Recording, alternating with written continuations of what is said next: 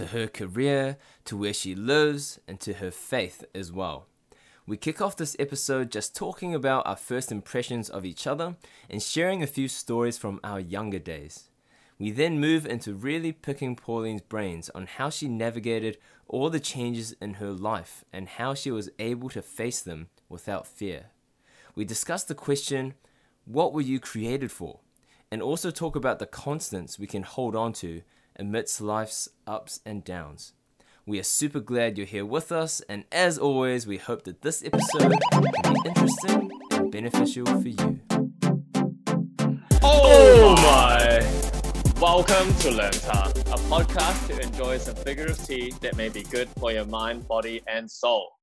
My name is Elim, and I'm joined by my co host Sid. And today we are super excited to have a guest with us on the pod. Her name is Pauline Louis. I hope I didn't butcher that last name. And she's someone who's had a pretty extraordinary life uh, that we've known for a long time. And she's got a lot of good stuff to share on today's pod. Yeah, definitely. But before we get into it, I'm not going to ask Elim how he's doing this week. But I'm going to plug the Instagram. So, Podcast, if you want to follow us for the latest updates. And actually, speaking of Instagram, that's where Pauline commented on one of our uh, posts. Uh, and it was actually yeah, the yeah. one about our insecurities and the one about our laughter. So, for those of you that don't know Pauline, her laughter is almost as boisterous as us, or actually arguably fact, it, even more boisterous. It's, yeah, it, it's more. It's more. It's at a it's more, more, powerful level. Um, like if I'm at an eight, and Elim's at an eight, then Pauline's like, like twelve. twelve. yeah, yeah, yeah, yeah, yeah. So, so she commented on that, and we were like, oh yeah, she could totally be on the pod. Um, because yeah, I think she brings a pretty cool perspective and has gone through a lot in her life.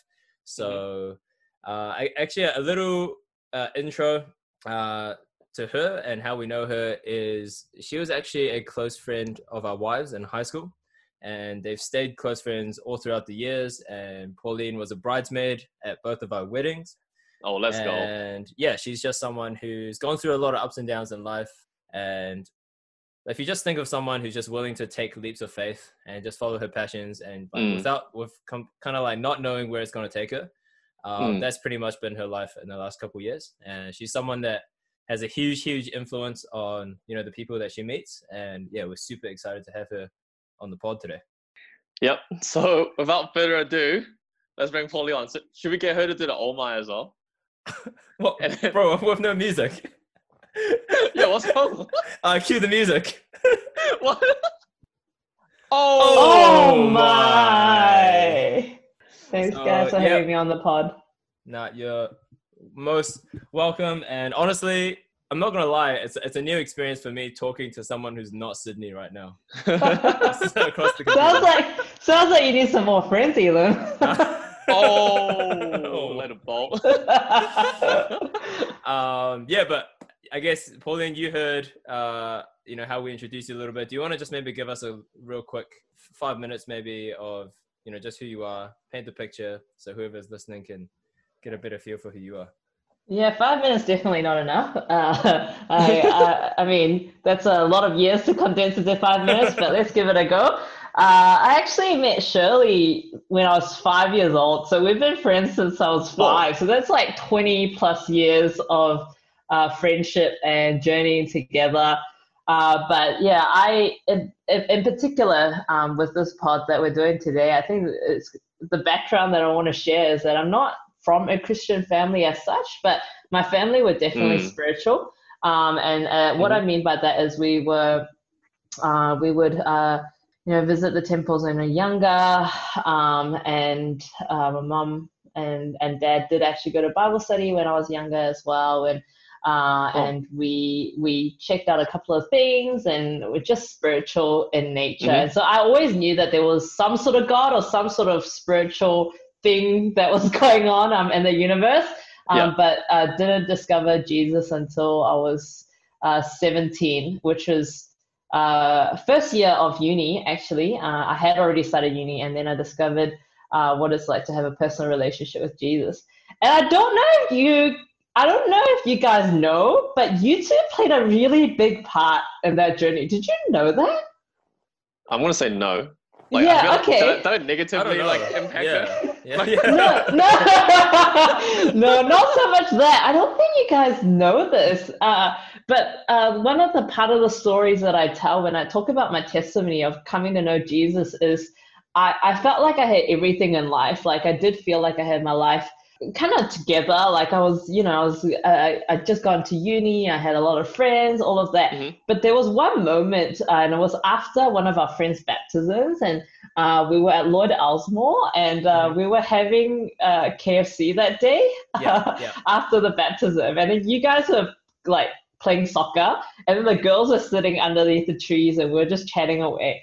And I had a moment where I stood there and I turned around and looked at the boys, and I was like, "Why are they so happy? They're literally just chasing around a ball. like, how can they be so happy?"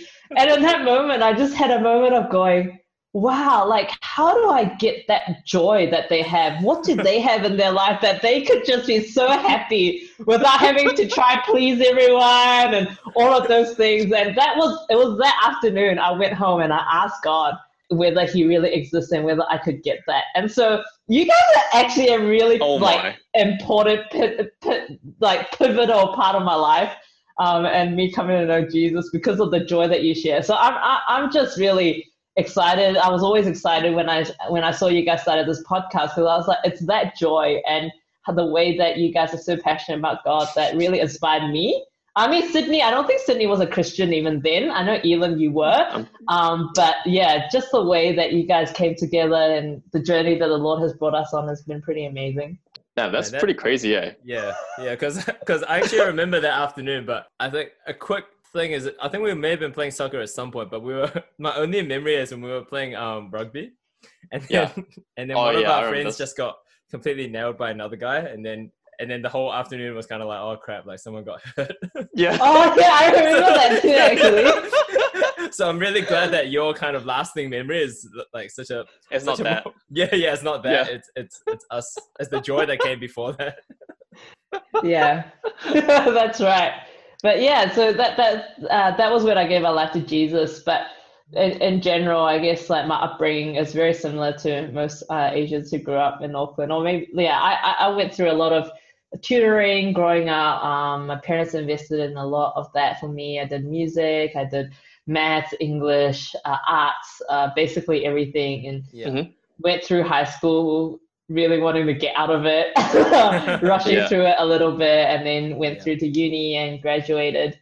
Uh, I graduated with a Bachelor of Arts and Commerce, and I did psychology, education, marketing, and management. So I don't know if you guys know that either, but that's what I I, did didn't. coming out of uni. yeah, Yeah. yeah, because actually, like now that you mentioned all that stuff, that's a big reason uh, we were really keen to have you uh, come on to this podcast. Is you kind of went through that real classic, you know, Asian, you know, upbringing where you're like, yep, just do all the co-curricular. Um, Mm. I know you did well at school. You were like super involved with the music. At uni, you know, you were doing. I, felt like you were always with your friends, but then you clearly were doing pretty well at uni as well. And then I know you then kind of uh, could you talk maybe really briefly about you know going into the workplace and Yeah. um, and I know you've kind of pivoted your career since since then. Yeah, so coming out of uni, doing psychology, education, marketing, and management sounds really impressive. But then Yeah. if you think about it, you can't really do anything with psychology unless you're like a clinical psychologist, at least in Auckland. It's like, Yeah. you, otherwise, you just research Right. uh, Right. which I, I, I- which I totally respect, and I love reading psycho- uh, psych- psychology papers. But I just wasn't a researcher, so I couldn't do anything with psychology. I couldn't really do anything with education because I was doing it under Bachelor of Arts and not education. Oh And my then I couldn't do management because I couldn't manage people like coming out of uni. I graduated when I was 20. So I couldn't be a manager at 20 years old. So I was left with marketing. Uh, and that's Yeah. how I got into marketing. And so I, uh, my first job in marketing was actually working for Noel Leeming, uh, and and, and Mm. uh, that was before I was part of the Warehouse Group, but that was the largest electronics retailer in uh, New Zealand. And I was choosing between that job and a job at, at a bank, uh, which was that was a tough choice itself, but I felt leaning towards um, that job there at Noel's. And yeah, I worked there for four years. and then from there, uh, had a move, uh, which we'll talk. I can talk to you more about it later, but Yeah. that move I transited into Christians Against Poverty, which is a Christian uh, organization, not not for profit organization, and then Man, from yeah, there, I totally forgot that part. yeah. What do you mean? Uh, that was part of my transition, right? like it felt yeah, more yeah. like a little bridge. Yeah, uh, yeah, yeah. and then went from that uh, into uh, the the rice movement. And I actually, uh, which you might not even know this either, but I actually interned. So I was a rice intern, and Okay. then and then during that I also also became staff. And so I was doing internship two days a week, three days staff. Uh, but at the same time, uh, I was also working for a little startup business um, under Mm. uh, the branch of a, a bank as well. Uh, Yeah. And and through that, after that, then I transitioned out of working from the bank and just did full time with the Rice Movement. So currently, I'm the executive manager of the Rice Movement, um, executive manager to CEO, uh, looking after all of uh, yeah their projects there and just running the movement. running the show. yeah. Let's go. um, man, yeah. So, so I'm, I'm, I'm really excited to get into a bit more detail, I guess, with that, with that journey. Um, maybe Mm. before we jump right into the, the meat of that, uh, as we mentioned before, um, you know, you've got these memories of us when we were super young, and you've known Sydney's wife Shirley since she was five, and I know you've been one of Joe's best friends for like as long as you guys have known each other, pretty much. So, um, we thought it'd be pretty cool if we just kind of could um, have a little bit of fun, I guess, sharing first impressions. I don't know how fun this is gonna be. Yeah, Keeping because- in mind, you guys knew me before I became a Christian. yeah, I think because we're both, uh, you know, not not to talk about age um, too much because you know you don't. It may be a sensitive topic, but you know we're not we're not 16 anymore. That's for sure, and that's when we roughly knew each other. So, um, I don't know, Pauline. Do you want to Pauline? Do you want to go first, or should we go first? uh, my ones are quite brief. Uh, maybe I just Okay. don't have very good of a memory. Uh, but Oh, I thought you were going to My- say not very good of an impression. Yeah. no, no. I think my first impressions are different than my like later impressions. Uh, but Okay, very okay. first impressions. Uh, I remember Elim being you were in A class, weren't you? Uh, yeah. Were you? yeah. Yeah, and so I remember uh, categorizing you as really smart. Uh, But the guy with the basketball, so you always had a basketball with you, I'm pretty sure. Oh and then did you also have a Nike bag? Did you have a Nike backpack? Uh, yes, yes, I did. Yeah, so it was like a bit tattered Nike, Nike backpack Dude, and a guy yeah. with a basketball. And I was still using that bag. Shout out to that backpack until uh, last summer. wow. Yeah. Wow, that's Yeah. like 10 years. Yeah. so that that so I I had an impression of you being nerdy but also really good at basketball. Uh, uh, yeah, that's about it. and then with Sydney, yeah. Sydney's one is even it. more brief. So Sydney's one was Oh, he, has, go. he had a really cool hairstyle.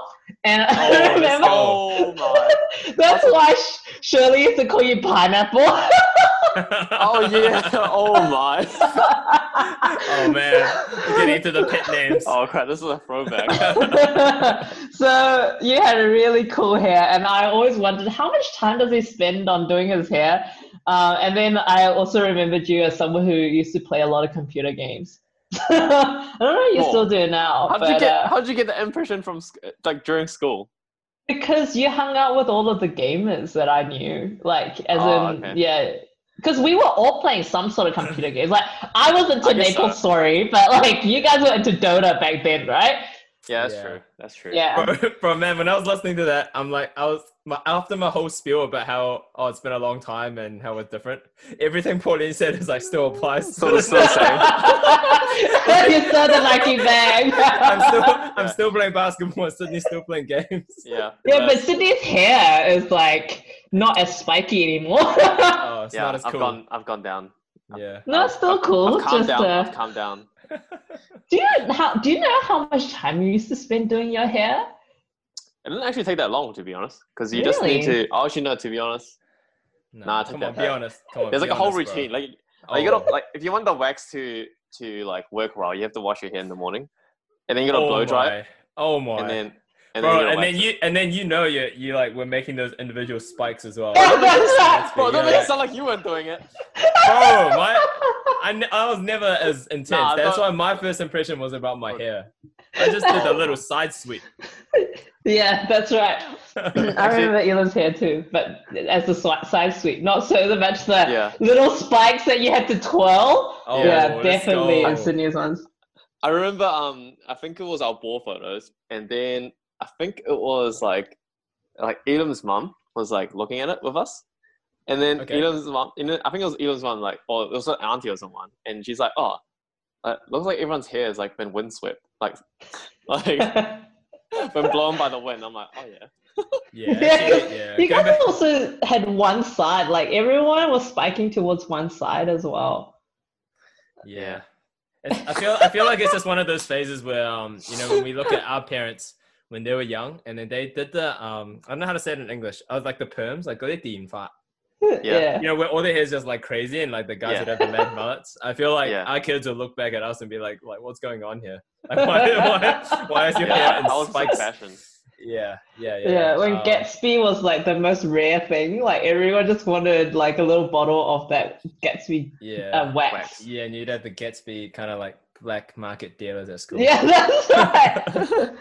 uh, anyway, All right. Um. Well, I guess my first impression of you, Pauline, I'm nervous, bro. it was tough. Uh, oh, well, I mean, like I said, I think like, I just knew you as part of like that group of you know friends with you know Joe and Shirley and them, and you were always Mhm. like the loudest one, and you were the one that was. uh I think well, I was t- me and Sid were kind of reflecting on this over dinner beforehand, and I was telling him that you were someone who, up until that point in my life, I hadn't I hadn't really met someone like you. So you kind of fell outside of, as bad as it The sounds, like, all- cliches. no, like all the boxes that I'd kind of place people in, like you know, I'd meet someone, and be like, oh yeah, they're this kind of person. I'd meet someone, and be like, oh yeah, they're kind of that kind of person.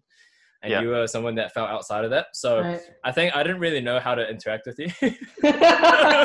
well, I remember that actually. Uh, It wouldn't be one of the first impression days, but I, I mean, I want to share this. Uh, I, I know that's going on air, but I want to share this. I don't know if you remember this, Elim, but yeah. there was a phase where we were at uni where Okay. things got quite intense with us, and both of us couldn't be in the same room at the same time. Do you remember that? We, we were Um, in those breakout rooms in um, oh damn. in OGGB. Yeah. And then we would just get like we couldn't be around each other because both of us were just so strong with our opinions. we and just then I, each other just- off, eh? Yeah, and then we just had to walk away. And I remember Joe saying, "I wish you two would get along." yeah, like I think, yeah, because that, that was quite an interesting thing. Because first impressions and like our relationship, like our friendship, definitely didn't start off that uh, that smoothly, like you said. Because and I was trying to break it down, and I think it was you know you were someone who uh, wasn't quite like anyone I'd met. And also because um, I think during that time when I was like 16, 17, I was just trying to figure out who I was and I was just starting to kind of have influence, or like I thought that I was kind of like starting to be in, feeling like I was being, being becoming more of an influential person.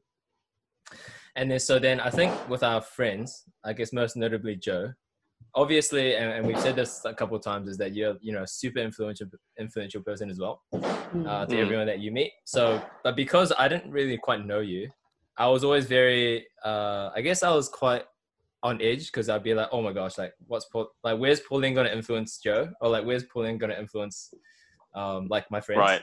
Oh Right. wow! And I think- wow. And I think, well, this is like what I'm kind of realizing in retrospect. And then I was like, I think that led to some of that tension. wow, yeah. What, I mean, do I think? do find I find that I do get misunderstood a lot in in that way. Man, the fireworks in New Zealand make me miss New Zealand. You know, like over here, we're not really allowed to do fireworks. Yeah, but yeah, yeah, it's too dry. can, too dry, I can right? hear yeah. your fireworks. Yeah, yeah. Uh, So shout out, shout out Guy Fawkes, I guess. Yeah. Sorry, Uh, that's. Yeah. i think i think for me at that point in time i just all all i can uh, reflect on now is both of us were very strong in our opinions and i guess strong leaders in that sense if i was to say it positively yeah. uh, in a more negative way i think back in the days would just be stubborn and, and, and, and, and, and- not, and not understanding or empathy. Yeah. yeah, and a little bit inconsiderate of each other Yeah. um, yeah. But yeah, I don't know the struggle that you had on your side, actually. I didn't know the heart behind it and how actually um, it it made you feel uncomfortable. I just Oh, knew oh, that I we mean, could've I been mean, honestly. I, I I don't think I knew either. But it was only like I'm trying to Mm. think back to it, and I think it was like when we started. I don't remember exactly how, but I think it's you know as we realized over time, and as we both became stronger in our faith, it was like, oh, we're actually just on the same team. Mm. yeah. And and then after that, it's just like, oh yeah, like it's it's all good. Like, I mean, like you, I want like you should influence people as much as possible, like including Yeah. Joe. And I don't know. I don't know what happened for me. I don't know when it happened for me. It was probably Maybe it was it was probably my problem. So then for you, it was just like once I stopped, once I stopped being a, a dick, then it was fine. I think for me it was like, oh, Joe is marrying him. I better let it go now. oh my! Oh my! Did it take that long? I thought I thought we were good Wait. No, no, I actually don't remember. I don't remember. Oh, yeah. Oh yeah. So we yeah, but you know here we are. So Yeah, I'm sure to- Joe would be pleased to to see that we are getting along. Yeah. Yes, her final, her final, or not her final wish. That sounds really morbid. her Her first wish, Her actually, initial- with us. Yeah. Her initial Oh, wish. Yeah. What about you, Sydney? I don't know if I would be as nervous with my impression. Um, for me, it was like so we met each other in high school, and I think it was through like Shirley as well. And basically, I think there was just this like there was this like X factor with you, because um you'd be close friends with Shirley and stuff, but you'd also it also feel like you were like friends of like everyone. And I think it was I think because myself like I wanted to be friends with a lot of people as well. I was like, oh man, like yeah, it's like like what does Pauline have that like makes people so like don't know what the word is, but I guess attracted to her. like drawn. To I was her. like, it's like damn. I was like, how do I how do I be a friend like that? Because I know that like even in um like orchestra and Oh, all the other stuff you're involved in, like you had close friends. And for me, I didn't really have that many close friends. It was just like one or two. But I was like, whoa, Mm. feels like everyone like like talks to her and like hangs out with her. Oh wow, that's that's interesting. How do you? How come both of you remember me being in orchestra? Like, we, I don't think either of you were involved in music, right? No. Well, I mean, it's. I think it's. It was one of the how- boxes I put you in. Yes, how you remember me as like the guy who who Plays basketball. Yeah, yeah, like, so I like just carried my violin everywhere I went. yeah. yeah. no, we actually did, right? I remember you actually like carrying an instrument quite often. No, I was carrying chocolate boxes. I remember I had to like. There was one point where I had Oh, to yeah. uh, fundraise fundraise. for yeah. for the trip to Singapore.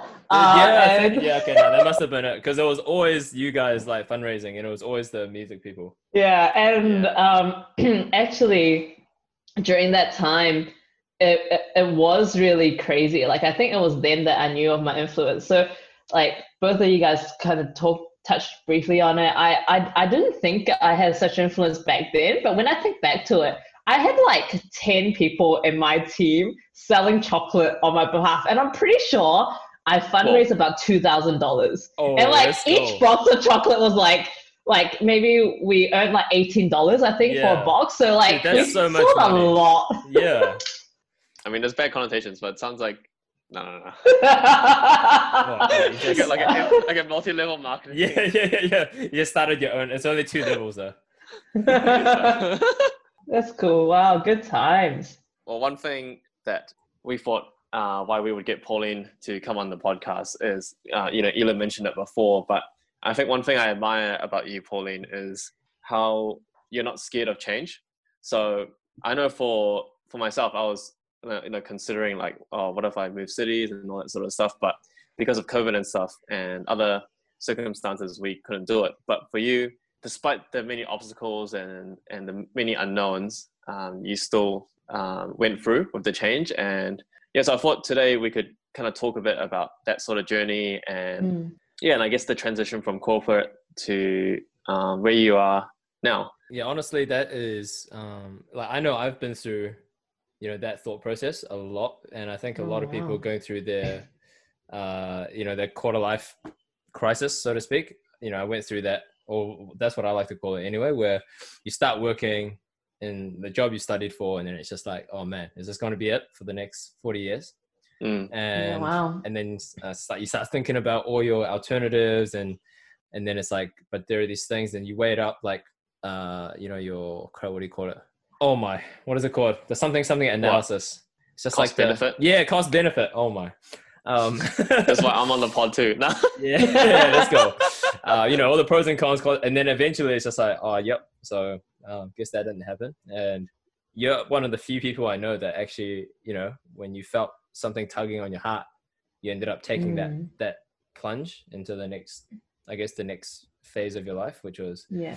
I know, not an easy thing. So I thought, yeah, just be super interesting to, I guess, get your insights and Mm. kind of just hear your thoughts on on that whole journey.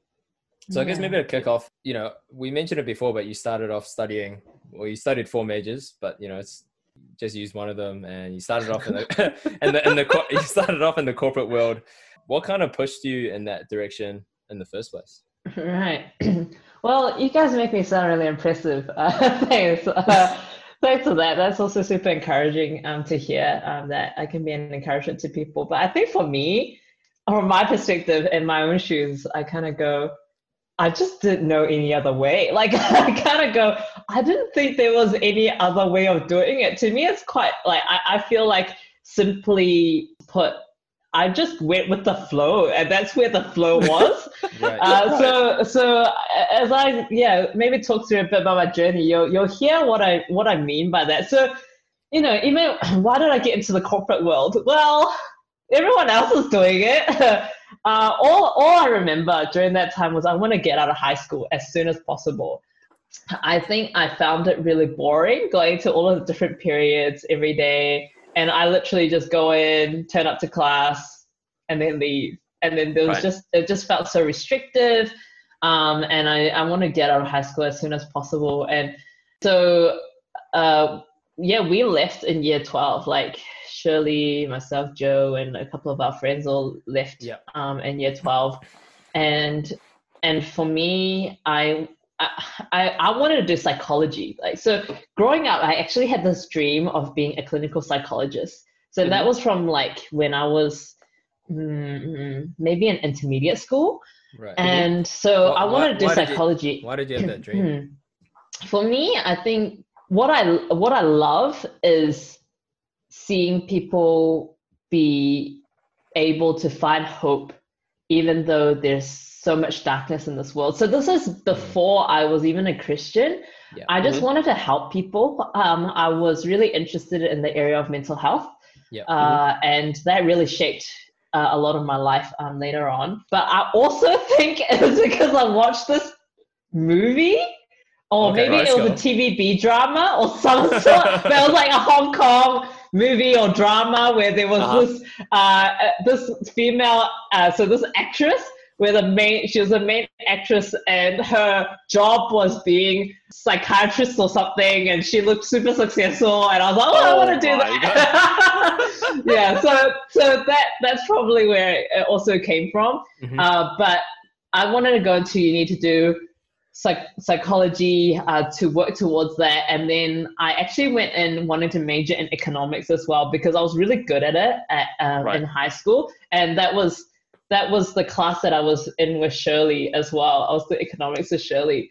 Uh, but yeah, I was really good at it, and so that's what I wanted to do. But then things started morphing um, and turned into the four majors that I ended up with, and part of it, I reckon, is that was really the beginning of my journey with the Lord. So I gave my life to Jesus in April that year. So we started uni in March. We would have Cool. st- chosen our subjects, etc. In April, that was when I gave my life to Jesus, Mhm. and I just always felt this tug that I wanted to do full time ministry. To be honest. I don't know Mm. what it was. Um, and I thought, at that point in time, I thought every Christian wanted to do it. Mm. I Mhm. thought everyone wants to make disciples of all nations because that's all what Christians want to do. So everyone wants to get into full time ministry and make disciples of all nations. That was how simple my mind actually was. right. Yeah, Uh, but yeah. I knew that I needed to go through the journey. And what I mean by that is one, kind of do what everyone else is doing, but two, in particular, with what my parents invested into me. Yeah. Um, Mm. I know that they gave up a lot uh, for my life, and I appreciate them a lot for that. And because of that, I wanted to make sure that I was doing like I was doing the best to steward what they had given me. Like they Mm. invested so much in my tuitions, they invested so much and making sure that I was gonna do do well in school. What for? Mm, For a brighter future. And so Yeah. for me, it was like, okay, if I get a good job with good pay, I'll have a brighter future, and that's what they've invested into. Yeah. So I did struggle a lot I, actually at that point, and I just said to God, I don't think right now is the time for me to go to Bible college. I don't think there's anything like that really like none of the syllabus seems to uh, fit with what I want to do. I don't really know. I don't feel drawn to anywhere in particular. But in particular, I don't think my family was ready for it or myself in terms of my maturity. I think even I, I, I understand the wise words of my parents in saying you don't know what you want yet in life. Mm. Not that I actually you were- articulated yeah, this to them. Because you're only 17, right, at the time. Yeah. Yeah. And so I think even like people at church would have said the same thing. Uh, it's better for you to to get a degree first and then and then have a look at what you want to do. Just because we're, in a So Chi- just was 'cause we're in a happened. just 'cause we're in a Chinese church. Maybe. Yeah. But that, And- that- and- so and- that's kind of yeah. crazy though. So so if I'm um, understanding you right, it's almost like as almost as soon as you became a Christian, that was like one of the first things on your on your mind is kind of like, oh, like if I'm a Christian, therefore now it's time for full time ministry. Like that's what that's what Christians do, right? We go out and we spend all our time doing Mm. things for God. Yeah. Like I got that's it. That's crazy because that is not, I would say, the typical um, thought process that people have, and it Have, probably and it probably should be. But typically, people put a lot more things in front of themselves as obstacles. Right. So that's what I mean by I just went with the flow. Like actually my mind is a lot more simple than what it seems. I, I think at least. So I, just I gave my life to Jesus, right? So in Uh-huh. that, then I go, I gave my life to him. So it's like my whole life is his. Yeah. As simple as that. Yeah. and so whatever he wants me to do, I'll just do. As simple as that. And so that was mostly my thought process. And even like being in part of the corporate world, I remember graduating and saying Yeah. to God, but you want me in full time ministry, right? So what am I going to do? Now I've graduated and I needed to choose a career pathway. I needed to find a job. What am I going to do? And that was how I landed with the marketing stuff because I couldn't, like, I Mm. was just process of elimination, couldn't do anything. Mm. And then at one point, I was just very blessed by um, my workplace. Like when I was working at Noel's as a salesperson, they really valued me and gave me an opportunity to marketing in the head office. And that was Yeah. really crazy. Like it just kind of fell. And I was like, Yeah. okay, God, like if I didn't even, I, I if I didn't even, like it, it wasn't something that I felt like I had to rush towards or like work really hard towards. It just kind of fell Right. and it felt so right. Um, Right. I'm just gonna be obedient. I'm gonna do this for a while. And so I remember working there, and most days actually asking God, okay, like, uh, okay, I'm I'm I'm happy here. How long do you want me to be here for? Like, I almost knew that Yeah. that wasn't where I was going to be uh, for. Like it wasn't your long forever, term, I guess. your long term Yeah. Mm, mm. Mm. So I guess yeah, you went through that phase where right at the start you already you had this kind of mission that you felt called to, Mm. and then you at the same time you're like, hang on though, like my parents have put me sc- through school for a reason, Mhm. and so you've kind of felt like you had to you know g- get into that corporate world and work for a while, you know, and and then as you mentioned, you know, you were on this you know quite an intimate journey with your faith as well, where you were asking God, hey, is this what I'm supposed to be doing? Mm. So was it just one day you just asked him, "Hey, is this what I'm supposed to be doing?" He's just like, "Oh, actually, maybe go do this." Time Okay, to pack so- up. Yeah, yeah, yeah, yeah, yeah. So, so how did that? How did that go for the? I guess the next step. Hmm. Well, what's interesting is I've always had a really close relationship with my parents, actually, and the way where they knew my heart and they knew where I was going. But it was Mhm. kind of always the elephant in the room. Like I remember little remarks that dad might make and be like, Do you want to be a pastor? Like, is that what you want to do? And I'd be like, I don't know. I mean, the reality Yeah. was I didn't know, but I also just didn't know how to handle those questions because I, I always found it difficult to like explain uh, because they they don't have a personal relationship with the Lord, and so uh, yet.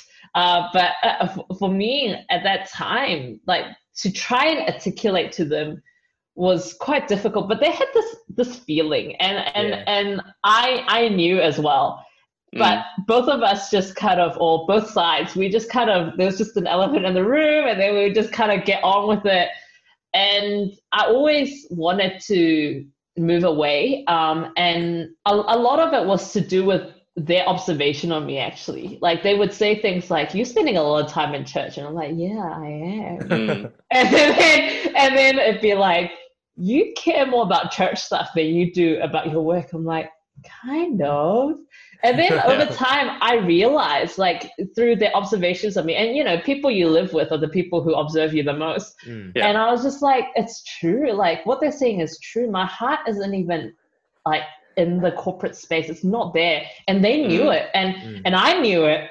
and so for me, I was just kind of waiting, but doing my part at work. And I don't know if anyone who worked at Noel's would be listening to this, they might, because uh, we're still connected on Instagram. But yeah, they might remember uh, when I was there, I used to have this uh, little corner and I would have this bookshelf and then I had like these books and snacks there and I had a bean bag and a little blanket there and people would like come up to me and just chat about like stress or anything that was going on at work and I would just pour out love and care on them. And Mhm. so, like, and also because I had a really loud laugh, I mean, I still do, but because I had a loud laugh, like, a lot of people knew who I was and felt that they could find comfort in, in, in me. And so, a lot of people hung out in my little corner, and then I would, uh, I would just share the love of Jesus. Really, it, it wasn't, it wasn't like you need to know Jesus. It was more, uh, they knew I was Christian because I was very overt Christian. Uh, but at, and at the same time, I was able to spread that love to them. And so for me, I felt I was doing my part in that, and then trying to be a faithful worker. But I struggled. Like to be honest, I struggled to be a faithful worker because a lot of the times my heart wasn't like focused on did we hit the 1.6 million sales this week? Like it was more like, hmm, this girl is struggling with her journey with Jesus. What can I do to help her? And so I think with that tension, that was when I figured at one point it, it just doesn't feel right anymore. In fact, Mm. I felt like I wasn't doing my job like justice in a way. Like I, I felt like I almost felt sometimes that I was hiding stuff from my boss, which wasn't true. Like she she knew my manager, all my managers were always very supportive of my faith. Um, Mhm. They knew what I was doing, but you know, like I would go to work at seven thirty uh, early so that I could get off work early so I could prepare for things for church at night. And I'd be so tired because the night before I would have been doing all of this other ministry stuff. And I just Mm. wasn't giving my 100% because my heart wasn't really there. And so what happened was at one point I just had this realization, and it was a transition of like the CEO, the, the group CEO uh, of the company. And um, back then, uh, you guys may may remember Mark Powell, who uh, is a Christian, and he uh, he was very uh, strong with making sure actually the faith uh, values were also incorporated in our business and. Uh, and our slogan was "Make Kiwi lives better." And I, and as he as he left, things changed a little bit, and I don't want to go into details of that, but I started thinking more and I Right. about what I was doing, and I started thinking about the slogan "Make Kiwi lives better," and I was like, "Make Kiwi lives better by getting them a fridge at a time." Getting a TV at a time, and I was just Mm. like, I was convinced that we were making Kiwi lives better by providing appliances for them for their homes Mhm. and serving their needs. But the reality is, I couldn't sit with that. Like, I couldn't sit with that going, what I'm doing week in, week out is going, hey, you don't like your old TV, buy a new one. You don't like your old fridge, buy a new Yeah. one. And and I just and, and as a role of a marketer, that was what I was selling. Yeah, so- yeah, yeah. I, I'm like, It's just that whole consumer culture, right? yeah, It's- that's right. And so I'm like, can I move that that marketing skill to actually share what I know will for sure make lives better, Mm. make Kiwi lives better, which I Mm. believe is a gift of Jesus, and to actually be able to do that with my Mm. whole heart, which is what I Mm. really want to do. And I just said to God, like at, at that time, I was like, is it time now? Because like I feel like I've done all that I can at, at, at work in terms of sharing His love. Like I I I, I shared it a lot, and and we were going through a, a rough time in terms of restructuring and everything. And Mm. and I just this this job ad just popped up, and it was marketing manager at Christians Against Poverty, and I was like, oh, okay. That sounds like this will definitely make you realize better. Yeah, yeah, so yeah. It, it just made sense, and I Yeah. I, I looked at it and I just yeah I applied and um, through wrestling a bit I I actually yeah so so I went in the interview and I just remember going this is this is amazing this is this is actually perfect uh, but the wrestle was you know Christian organizations versus corporate salary is just not there like it's not it, Mm. it, it can never compare Yeah. and I was doing really well actually. I was doing really well at Noel's. Um, as much as I said I didn't feel like my full heart was there, I was doing well. Like I I gave it my all, and uh, Mhm. I was really faithful in doing what I was doing. And you know, I had a good relationship with everyone there, and I Mhm. was doing well. And so it was really tough to be honest, because as much as it felt so right, Mm. there is always that aspect of am i going to survive like Yeah. is, is, is this going to be how am i going to maintain my life as an adult even though i was living under the roof of my parents but Yeah. going what does the future look like because in the corporate you just work and you just work your way up you know Mm. in kind of ministry organizations you work your way up ish but not really you just you, Mm. like you, you kind of just settle a little bit as well in terms of like Yeah. with with the money but that, yeah, that's it's tough not because it's like because yeah. profit because profit is not the end goal of these companies, right? So then they're never Yeah, going to right. be able to share those profits, Yeah. which don't exist with the employees. yeah. Yeah. So yeah, so it was a big wrestle. Um, but I just knew that that was where I needed to be, and I knew that I would be happier there because I was actually able to incorporate my heart into it as well. before you keep going, um, because I know for a lot of people that may be in the situation where you know it's it's going well, but you're dissatisfied about certain parts of the job. So I know Mhm. um, Elim in the past, like he wasn't like invigorated by his work, and he you know Mm. wanted to pursue like personal training and all that sort of stuff. Mm. Like for you, how did you overcome, or like did you ever feel like you were in the trap of like the grass is greener, or like that you would never be satisfied? In terms of when I moved into the Christian organization, Yeah. Like before you moved onto there, did you feel like, oh, am I just having these thoughts because, um, you Ah, know, I there's see. these little parts of the job which are niggling away at me, but actually I'm I'm doing pretty well, which is what you mentioned before. So is your question more like how did you overcome those um like that barrier that would have stopped her from jumping into another job? So for example, it's kind of like, oh, Mm. nah, the income's pretty good. Yeah, like if I stay here for a year or two more, I'm gonna be able to live this kind of life. Um, I'm still doing Christian ministry. You know, I'm still investing into Mm. people at work. I'm Mm. still doing my stuff at church. You know, am I sure that God's not just asking me to stay at Noel's? Mm, yeah, Is that what you're yeah. asking, Sid? Like, yeah, yeah, yeah. okay, okay, cool. Yeah. I, I personally think, and I can't speak for everyone, but Yeah. for for me in my particular situation, I felt that those were excuses of denial of what was actually happening in my life. Right. I, Right. I think you can explain away conviction. I do feel Mm. that. You can be convicted and you can explain it away.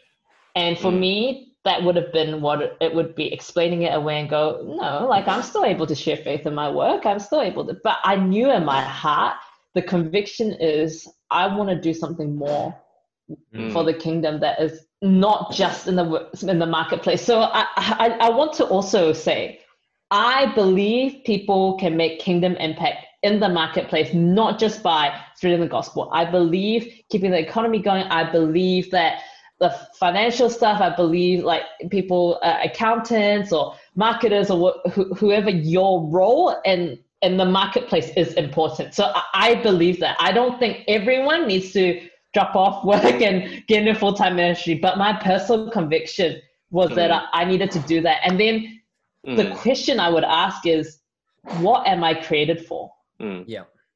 And that is a question that I ask myself, what am I created for? Is it this? Is this it?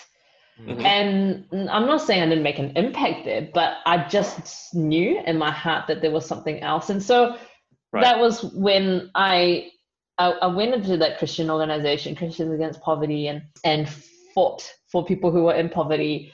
Uh, but during that time, I also knew that really my heart was for the youth. As much as I care about those in poverty, my heart was for the youth and in particular those who've grown up um, not realizing the restrictions that they had um, and their Mm. upbringing that caused them to have a distorted understanding of God. And I wanted to be part of that. And in particular, youth with mental health issues. That's that's something that is my my personal passion. Um, and seeing youth set free from that. And so and that kind of started like actually it's quite um, interesting now just hearing Hmm. stuff from end to end because that started Mm. very early on, right? From your dream of being a clinical psychologist. that's right. you know, that's aside, right. aside from the Ch- the Chinese drama, the other thing you Yeah, said is that right. you're you're keen to you know help people's lives get better. Wait, what And- Chinese drama? No, I was talking about the movie or the TV. I don't actually know Oh, what it right, was. I think right. it was a movie. Yeah, yeah. Aside from that, Yeah, like w- what you also said was you were just keen to help people. I think what you said was see see some light in like this the Mm, the darkness yeah. Dark the world or something. situations. Yeah, yeah, yeah, Yeah. yeah, yeah. So it's kind of like almost come back to that as well.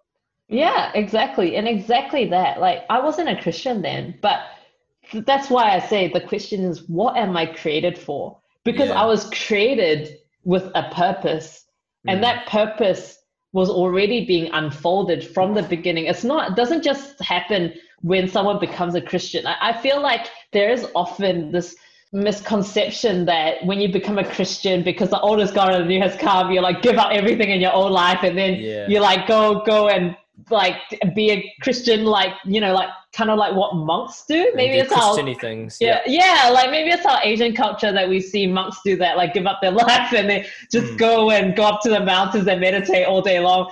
And it, it, it's not like that. I don't see it that way. I believe that God created each and every one of us with a purpose, and that has to do with the passions we have in life. And I know some people try to hide it away. Like some people might have a cooking passion, but they're like, you know, it doesn't fit in with the rest of my life. I'm, I'm an accountant who Mm. likes, loves to cook. What am I going to do with that? I can't be a chef. And it's like, well, actually, it, this isn't just outwork as part of your career. You can be an accountant who does a hospitality thing after work and, and invite people over, cook for them and bless them and things like that. So, yeah, in that way, I, I guess the Lord has always moved me towards this way. And so when I had an opportunity to jump into um, the Rice movement, really focusing on youth, uh, in particular third culture youth who, who struggle between cultures like Eastern, growing up in the West, which, you know, is a story for all of us. Yeah, do, do you Uh, want to actually maybe spend a couple moments maybe explaining what Rice is and how that came into your life? Because so Yeah, you are currently working sure. at CAP, or CAP short for Christians Against Poverty, and Yeah. then yeah, at some point Rice kind of came in, and then I just remember you were just like almost from the get go, it felt like you were already in the position you are in now, like which is executive executive Yeah. managerial director or something. Uh, so that's that's funny. Um, yeah, so the Rice Movement, we are a movement that's about uniting the churches, uh, uniting the churches to empower the next generation and to spread the gospel. But also, uh, championing the Asian voice is part of one of our uh, pillars. And what what that really means isn't just going, "We're Asians, we're the best." It's not that.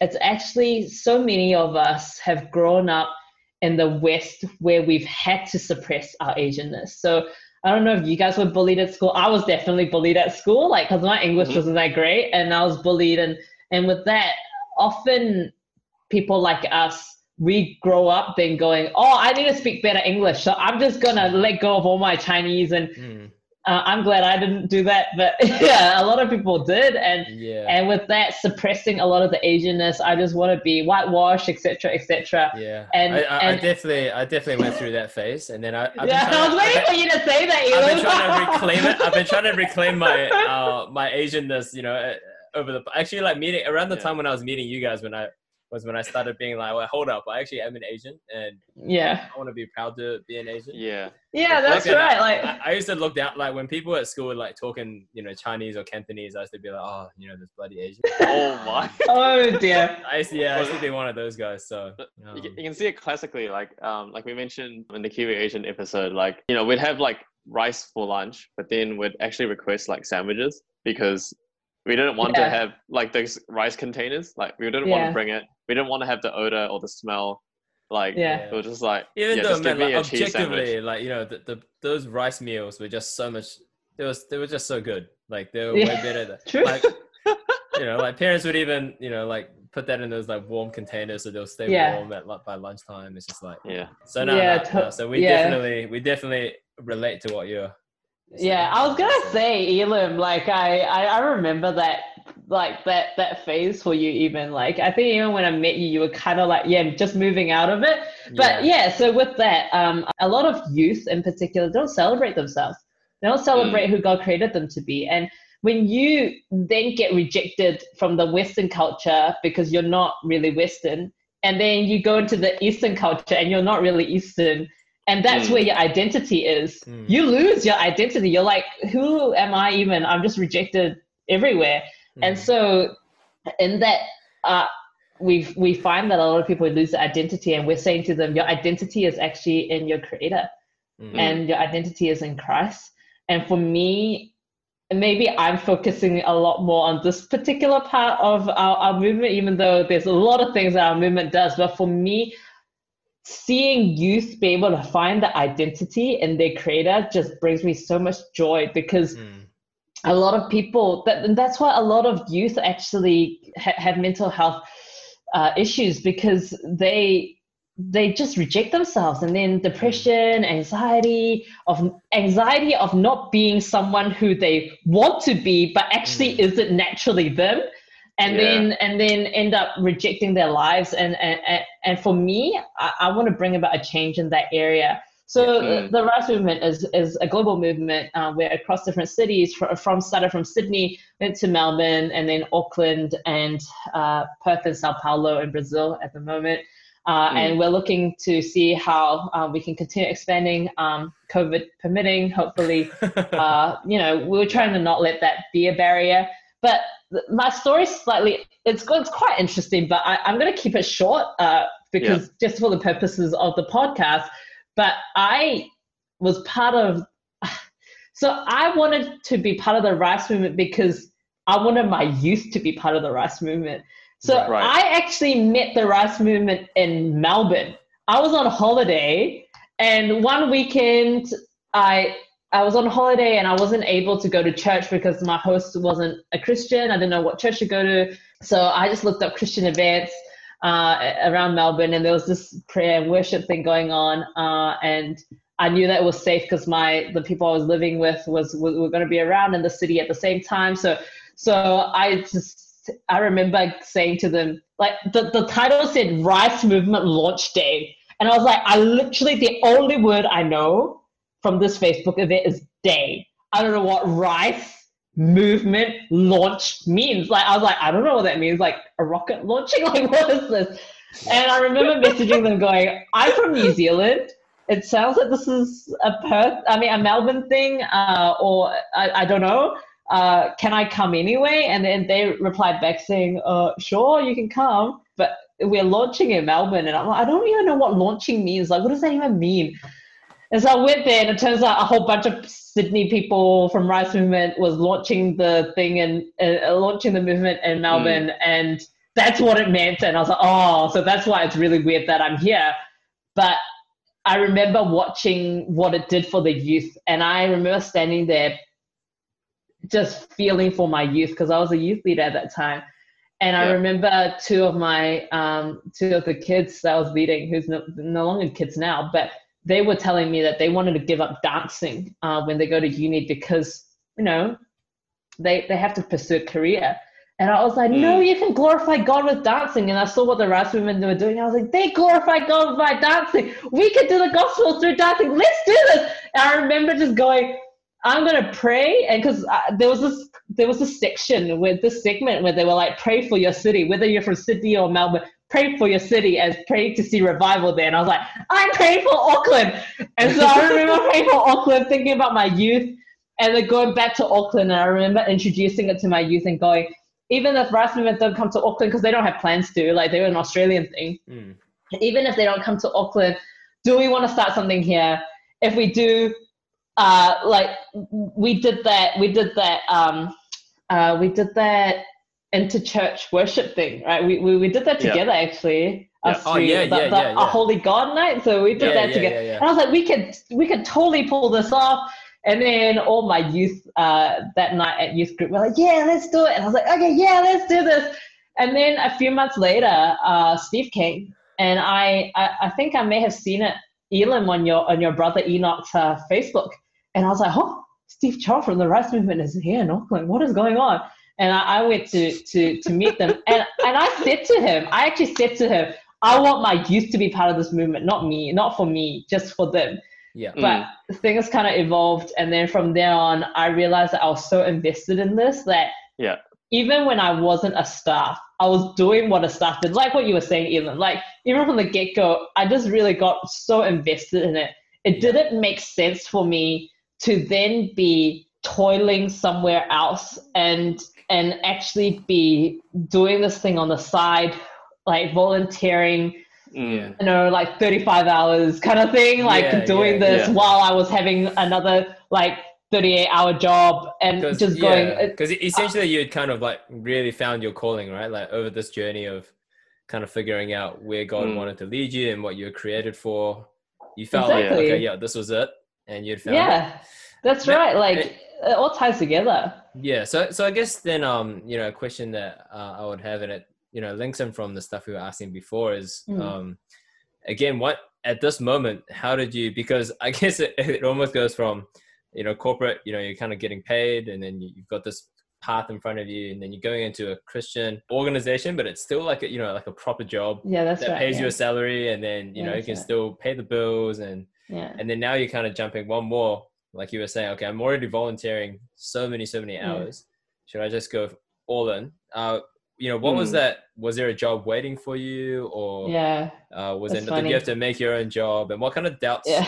um i guess even like yeah with like your family was there because you know we're asians and you know i think a lot of people that listen to this are um i mean you don't have to be asians but i think asians are a lot more like you know conservative and it, it's kind of like what you said like your parents have you know Well, your parents just want like i think every just yeah want parents- aspirations for their kids, you know, to Yeah, do well that's right. and yeah they like, just have- want what's best for their kid right and yeah, you know from from your parents perspective it's if they don't have that same heart that you had and the same faith that Mm. you had it's kind of like who's jesus and why did my daughter give her life to this dude yeah, that's that's Yeah. right. That Yeah, that's, yeah. that was tough. Yeah, Yeah. honestly, that was really tough. Um, I think uh, I'll I'll start with the financial and the whole job thing. There was not a job waiting for me. right. So that was interesting. Um, and I kept saying to Steve, I mean, I really want to invest all my time into this, but I can't because you don't have a job waiting for me. And then he was like, You can do internship. And I was like, Yes, I can, but you didn't hear me. I said, There's no job waiting for me. Yeah. And uh, actually, what happened was the day the day that they offered me my internship in Auckland. So I ended up applying for internship because I was like, Okay, fine. Like, I'm just gonna be obedient and I'm gonna be submissive to this and at least I just apply for it and and and, and, and you know I can pull out like I can pull out after applying but and I'll this, apply this for it doesn't pay you right yeah so this was two day a week Yeah. and I was like I don't know Mm. how I'm gonna work this out maybe uh, because my job at that time was flexi hours so I Okay. Right. actually was able to spare a couple of hours uh, maybe one day off and then and then spare a couple of hours and I then talked to my manager about it, and he said, "Look, uh, obviously we want you to do uh, five days a week, but if you have to do four days, we're going to support you anyway uh, because Mm. we love what you do." And I was like, "Okay, cool. I'll apply for this, and I'm only cutting one one day a week of pay." Should be okay, really. And then on that day, I actually got offered a job with the Rice Movement, and it, I don't remember if it was an opening or they made a job for me, or somehow it happened, and it was a three day a week job. So I was like, okay, cool, I got a job. But I didn't think it through because maybe my maths isn't that great. So I was like, okay, great, I got a job with the Rice Movement. This is gonna be okay. But what I didn't think through was that meant I went from five days to four days to three days, and I was like, oh, okay. Now what am I gonna do? Uh, and at, at that point in time, uh, yeah, I, I had some future plans, um, and um, and I was dating at that time, and we had discussed about our future, and it seemed like financially we going to be okay, and I was just having, I would just take the plunge and to to take on this job, Right. but like it, it was definitely something that I, ha- I had to th- think through. And then the, the the whole other thing is what Elim had mentioned. Look, I I wouldn't say my parents gave me a lot of pressure in that sense. Mm. I would say I gave myself a lot of pressure. Right. And I don't know if they actually know this. Maybe they do because they do know me really well um, because they watched me my whole life. But I knew that my parents gave up almost everything for me. Like my parents actually retired when I was almost like a, a year or two after I was born. And so they gave up everything to invest in me and my brother. Mm. Uh, but in particular, I felt a lot of that for, for me because, you know, that was it was around that time that I was born. And they were they went through everything with me, you know, all my violin lessons, all my ballet lessons. Not that anyone would know that I did ballet Yeah, at one point in my life. oh, don't worry, I gave that up to do kung fu. Oh, Uh. Fun facts, so- fun facts about Pauline. and then like you know went through all the tuitions and everything and all they want is a bright future for me and i felt that pressure on myself i think I, I would say i put it on myself because i'm like i don't want them to worry and i knew they would worry and they weren't worried like they would always assure me and say we don't need your money we don't need you to pay the bills but you will need to eventually pay your own bills Yeah. and Mm. I was like, I, I get it, mom and dad, I get it. Um, and and so I felt what they were feeling, and I think at one point it, it was hard for them to know that I knew what they were saying because I was still doing what if I opposite. It's, yeah, because like technically, if you understand that what you're doing right now Yeah. is meaning that you're not gonna have a stable future, if you really understood that, you wouldn't do it. But for me, it was like I understand that, but I'm And gonna it's still do it anyway, Yeah, yeah. Right, right, right. and and almost say to them, "You've got to trust me." But it's like, how do I say that though? Like you're gonna Mm. trust me, but you will only know 30 years down the track that I'm actually gonna be able to be okay. And you kind of Yeah. and, and you kind of knew that because you had kind of your complete trust in God, right? Yeah, that's 'Cause you were right. kind of like God's gonna got this, but then your parents didn't have that same relationship, so you couldn't Yeah. really use that logic on them. Yeah. Yeah. I was just gonna say, like, um, I think it's really interesting because, like, just from what you're describing, like, it almost felt like I can't think of a good phrase for it. It felt like you were in this, like, you were never like too comfortable with where you were. Like, you, it, Mm. it felt like you were always in a bit of um, discomfort's not the right word, but like you were never sold onto one position, and you never felt like it never felt like for you, like you could move around quite quickly and mobilize. So say like Mm. you you had your job job at Noel Leeming, and then and then and it's like oh like something came up at Cap, and it's like okay well uh, and I'm and I'm not trying to um, downplay the fact that it was a big decision to move from Mm. one job to the Mm. other, Yeah. but um I think it will be also good to uh, like hear from you because it's so clear to me now. Like I know for a lot of us, it's so hard to let go of what we have, and I think yeah. like but letting go is actually one of the things that like God wants us to do. And I think for us, like for me, like if I was to do an OE, like if I was to let something go, so I'd be Yeah. letting uprooting myself, Yeah. but then there was something to gain on the other side. So did you feel like there was something for you to gain? Yeah, right. Or was it just like not even not even like that's like not that's like completely off the mark?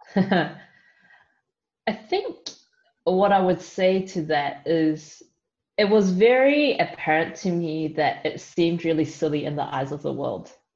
Right. Because, like what Elim has highlighted, mum and dad want the best for me. They do. Yeah. They love me. They want the best for me. And Yeah. I love them. And I want them to not have to worry about me.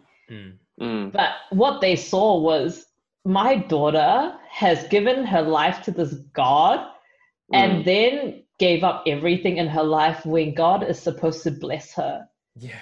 Mm. And they, I, I wouldn't be surprised if they struggled to see the blessings. Now, I've never asked them this. Uh, I've never asked whether they could see that God actually blessed me a lot.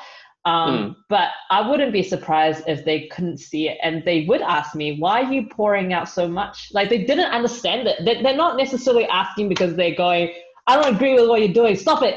It was just they actually didn't understand. Why Mm, would you give mm. us up so much of your time, almost laying yourself down for all of these other people? Yeah. Whereas in my world, I'm like, I don't know how to answer this question yeah, because like what, like what are you getting in return, right? yeah, and I, I'm Yeah. like, I don't know how to answer this question because that's what Jesus did for us. He laid down his life for us. Mm. He who was God himself, but laid down his life for us so that we could have a personal relationship with him. And Mm. that gained so much more. But in the eyes of the world, it didn't. He Mm. died a very bloody death on the cross. There was a lot of pain and bloodshed. And, and Yeah. in the eyes of the world, it doesn't make any sense. And I don't Yeah. know how to articulate that to someone who isn't a believer. But to answer your question, Sid, I, I would say I just knew that if I wasn't going down this path, uh, I was actually giving up who I was created to be. Mm. So the loss would be my identity. The loss would be the core of who I am. And that costed so much more than if I were to be obedient Mm. and, and, to, and to go down this path. Mm. Yeah. Uh, and in terms of what I would gain from it, I would say maybe because I wasn't actually that good at economics after all, and I, I wasn't good at math. The whole, whole was it cost cost benefit analysis? analysis, I, yeah. I, I never did that kind of thing in my life. Uh, I Yeah. I just I was just like this is where I'm supposed to be, and Mm. and and and knowing that you know God is going to make my path tra- straight, and knowing that He is there is Yeah. all that I need to know because wherever He is, that's going to flourish, and there's going to be Yeah. blessings there, and It's I'm going just be going to all be right. yeah, and and and and as much as there's a lot of hardship, like I love it, and and Yeah. I just feel so at peace with it uh, versus the whole tug in my heart and going, nah, I'm just gonna be in denial. I'm just gonna Yeah. keep pushing it away. That's so Mm. much more tiring. yeah. I, Yeah. re- I really resonate with the, the the point of you know the parents really not understanding what Mm, like we're investing because I kind of get those questions as well from my parents too. Like, mm, and I think yeah, I mean, in, the world's eyes, it, it does seem silly. Like, why am I you know giving money to the church? Why am I spending so much time? Why am I investing so much time? Like, if I've got a mortgage, shouldn't I be putting Yeah. like money into that? Like, why? mm, Like pay it off faster, and then and then you can like invest your money into more charities and like all that sort of stuff. mm. So yeah, definitely um, understand that it's quite a struggle. But I, you know, I I've learned now that actually my parents just want me to be happy.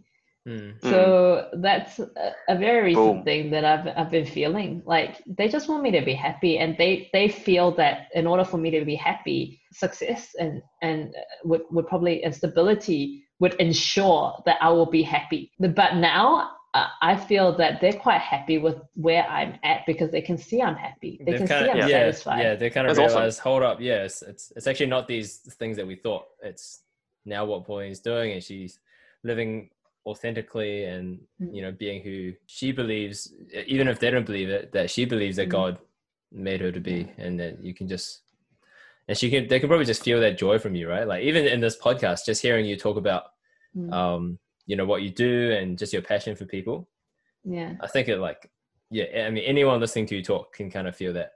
I think feel that joy, feel that happiness from you. Yeah, uh, totally. Um, and, and like Pauline, it's been really, really awesome just hearing, you know, your journey. And yeah, we could probably be be here for a few more hours, um, if time allowed. But uh, probably just to head into the the final bits of this episode. Do you Mm. have any, I guess, challenges or maybe Mm. any like food for thought that you'd like to encourage people listening to think about? Yeah, sure. I I, I do. I, I want to actually address something that Sydney mentioned earlier um, in the podcast. In the Okay. beginning, he was saying how um, people often have a fear of change, and I would just I literally just had this conversation with someone a few hours ago. I said to her, "You're not afraid of change," and then she's like, "Huh?" And I was like, "Change isn't what you're afraid of because change is happening all the time."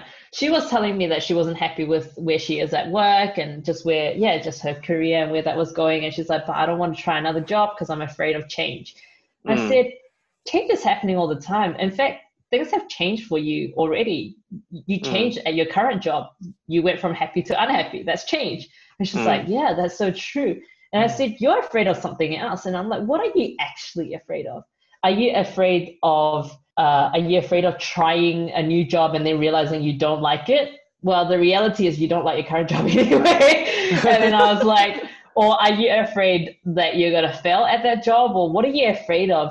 Mm. And I think for a lot of us, we have this concept that when you've locked something in, you cannot reverse it.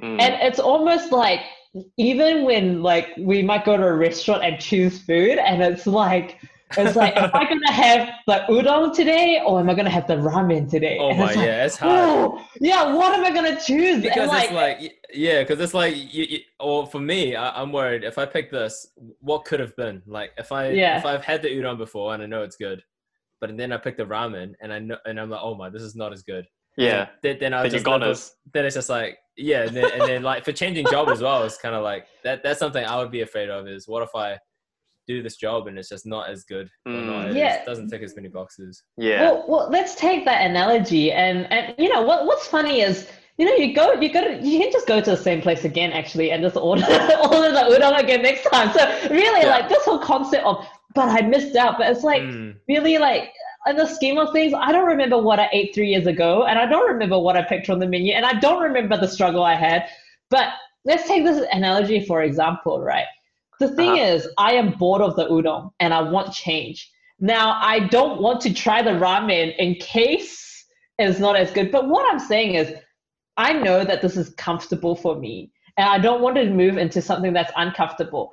But the reality is, you don't like the udon, like you were bored of it anyway. So why don't you change to the ramen? You don't like it? Okay, why don't you ch- change to the teriyaki chicken or rice? Why don't you change? Why don't you oh, change oh, to go. something else? I'm, getting, I'm getting hyped. Why don't you change to like yeah, poke bowl or sashimi? Like, why don't you change until you go, oh, that hits the spot? I I, I, I think we have this concept because we've seen the previous generation, whom I respect so much. Mm. I I totally respect the fact that there are people who can stick to a career for 20, 30 years in their life. I, I don't know how they do it, but mm. that that was really the norm um, for the previous yeah, generation. Yeah, and we watch that and we go, we learn from that and we go, people stick to the careers 20, 30 years in life. We should do that in our life. But there's a changing face of the world. That's not what things are like now. And why mm. are we so afraid of, of change when change isn't what we're afraid of? We're actually afraid that we won't find what we like. We're afraid that we won't be successful. We're, we're afraid of the unknown. That's what we're mm. actually afraid of. We're afraid, really, ultimately, I'm going to be bold to say this, we're afraid of not being in control. That's what we're afraid of. Mm. Right. We, we think we're in control when something is very comfortable. Yeah. But we're afraid of the unknown because we're afraid of not being in control. And if things shift and change and shift and change, and you just feel like, oh my goodness, I'm in the storm. I have no idea what's going to happen next. I, I don't know mm. what the mm. next step is. I don't know what the next step is. But for for me, I'm speaking. I'm speaking for me because I, obviously I don't know how everyone else, uh, yeah, processes things with the Lord. But I kind of go into the space where I go, the only constant in life is change. The only other constant in life is God. And he is the mm-hmm. same yesterday, today, and forever. Mm. And even as the world has changed from the beginning of time, when it was just the Garden of Eden, to, you know, we've got Zoom mm. now, yeah. even as things have changed, God is constant. And the safest place to be is where God is. Mm. And so to have fear of change really is no fear like it, it's not the fear of change at all mm. it's actually going i want to be comfortable with what i know but mm. if what you know is god is always in control and always mm. going to give you the best and best not necessarily meaning best in the eyes of the world but best as of what you are created for being the best like you know, the other day, like I had my friends telling me, "You got to try this durian. It's the best durian." And I'm like, "I don't like durian. Stop making me eat durian. Like, let me. I just want to eat my lychees." And, and and and they're like, "But you got to try it. Like, it's the best." And I'm like, mm. "All right, like you Malaysians really like durians." And I'm like, I really, I'm just gonna stick with my lychee. And did you eat the, the durian? Thing, Well, I, I Keep licked it putting a little it. bit. I, Bro, I I- I licked feel it a little bit, and I was I- just like, I I can't. feel like I feel like for durian lovers to say this is the best durian, that would be like the nastiest durian for non-durian. Yeah. It'll be like, There- it'll be there like we go. because for them it's It'll like the most fragrant, and to me it's like Yeah. the most gross smelling like, thing ever. See, yeah, Yeah. there we go. And and I, I think sometimes it looks like that when we look at life and we go, the best life for you is to be the richest person in the earth, to be successful, to have a family, blah blah blah blah. But what if I never liked durian in the first place? That's not necessarily what's best. So my Right, encouragement would be really going back to the whole identity piece, going back to what are you created for? Who are you created to be? God gave you Mm. specific DNA for a specific purpose. Mm. And it's funny, you know, like we talked about Elim's first impression on me and how I was the loud one, right? Back in the days, I I felt like I was really bossy, and I think people describe me as that. But you know, I reflect and I go, that was leadership. That was leadership. That was the same with Elim. Like he was opinionated, but that was leadership there. And for me to then do what I do now requires actually me to boss people around a little bit because I have to lead. And Right. where did I get that from? Actually, I, I get I got that from my parents who were really great managers and bosses at, at their own companies. And hmm. that is the DNA that God has created me with to do what I need to do now. And I say this like to Joe all the time. I, I, I, and it's funny that yeah, I'm bringing Joe into this conversation, but I say this to her all the time. I say to her, for you to be a leader in what you do doesn't necessarily mean you do what I do, but I just know that you're going to make an impact with the love that you give, with the empathy that you give, the, the way that you understand people. Mm. And that's that that is where God wants you to be to lead with compassion and love and lead people and lead your friends into that space of loving people that way. Mm. But for me, I, I lead in a complete different way. So Mm. it's the whole durian and lychee thing. Like if you don't like durian, the best durian is going to be the nastiest durian. If you don't like lychee, well, the best lychee is also going to be the nastiest lychee to Bro, if you. you so don't like lychee, man, you got problems though. yeah, Oh my okay, so I, I really, I, I have always said this. I always felt everyone in the world loves Who, lychee. who doesn't like lychee? Lychee's Oh so, my! I have had people Oh. say to me Oh, that they don't on. like lychee. Lychee's not even Oh, controversial. man. Lychee's just like a sweet fruit, great texture. I feel like It's the same as like, mango, lollies. right? Some people don't like mango, and I couldn't, I couldn't, I couldn't understand that. You guys don't like mango? Oh No, my no, goodness! I like mango. I ah, okay. I, I, I, I can just imagine people like not liking mango, but then I feel like lychee is just indisputable. Well, let's see if anyone, if anyone comments uh, on your Instagram and, and say that they actually don't like lychee. I'd Yeah. like to hear that. I mean, Well- I don't know if I'd like to hear that, but I will choose my friends wisely. I heard recently, like someone said, um, they like like longan more than lychee. All right. Oh, okay. okay. Time to end the podcast. Yeah, just talking about fruit. No, no, but I think like that message. I mean, even just hearing it, you know, I Mm. even as someone who kind of knows, you know, your life, just hearing you, you know, talk about that and just it, it's just really challenging. And I think it's Mm. really uh, Mhm. it'll give me definitely food for thought going Mm. away after this pod. Is you know, what am I really afraid of, and who am I Mhm. created to be, and Mm. it's almost like I should really be afraid of, you know, I've got what 80, 90 years, God willing, maybe less, maybe a lot less Mhm. on this earth. Isn't the thing that I should be afraid of the most, you know, not doing what I was created to do? Because Yeah. wouldn't Mm. that be a scary thought? You know, like I, yeah. Yeah. I'm old as and I'm just like, dang, like what did I, what, what did I, what did I do and what could I have done? So Mm. I feel like, I think Christian or not, I think that is a message that everyone can, can resonate with. It's, Mm. Mm. yeah, like the safest place to be is I was doing exactly what I knew I should be doing. Mm. And yeah. Dang. Like there's this phrase that's like coming to my head. It's like I know it's like completely off the mark, but Oh, here Um, we go. Classic Sydney butchering a quote. no, no, no. Well, it's like okay, come on, bro. Hit us. well, it's like okay. The phrase is if you do what you love, you never work like a single day of your life. Oh my, okay. Right. Okay. But, you- but Yeah. I don't that- think that's I mean, that's the doesn't- quote. Yeah, Yeah. So that so I got the quote right, but it doesn't capture it doesn't capture what I'm feeling. Like it feels like if I'm put in the right position and like where God wants me to be, and I'm utilizing my talents and gifts for Him, like utilizing it, being a good steward of it. Mm. Like it almost feels like it doesn't matter like what else is happening around me Mm. because I'm I am in the right spot. yeah, Yeah. I think that's Yeah. it. I, I just feel that's I just what feel keeps me going. to- Yeah. yeah. All right. Um. Yeah. Thank you so much, Pauline, for making time out of your your busy schedule to Mm. hop on our humble podcast. Yeah. It's my privilege. I love chatting with you, you guys. Like we don't talk enough, man. I talk to your wives a lot, but we don't talk enough.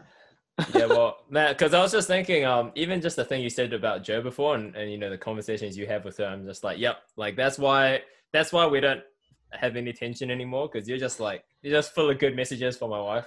I'm like, I, I endorse this message. Great. Um, Thank you for endorsing my message. Approved by Elim. Okay. um, yeah, if you guys enjoyed this episode, if you guys have any feedback, let us know. This is one of the first times we've had a guest on the pod. It's actually the first time, but we're probably going to be releasing it after we have our wives on the pod first. So let us know how that Mm. went. And if you guys enjoyed having a guest on, we have a couple more guests in the plans. Make sure you guys follow us on leongchat.podcast and also give Pauline a follow if you're interested in what she's doing, what she's cooking. She actually cooks quite a bit. so yeah, you can check out her adventures. Yeah, yeah, yeah. Thank you again to Pauline, and thank you guys for tuning in. Catch you in the next week. Have a good sleep. Have a good time finding your identity, and I hope you guys don't stay caught in a midlife quarter life crisis for too long if you guys are currently there. Oh, oh my.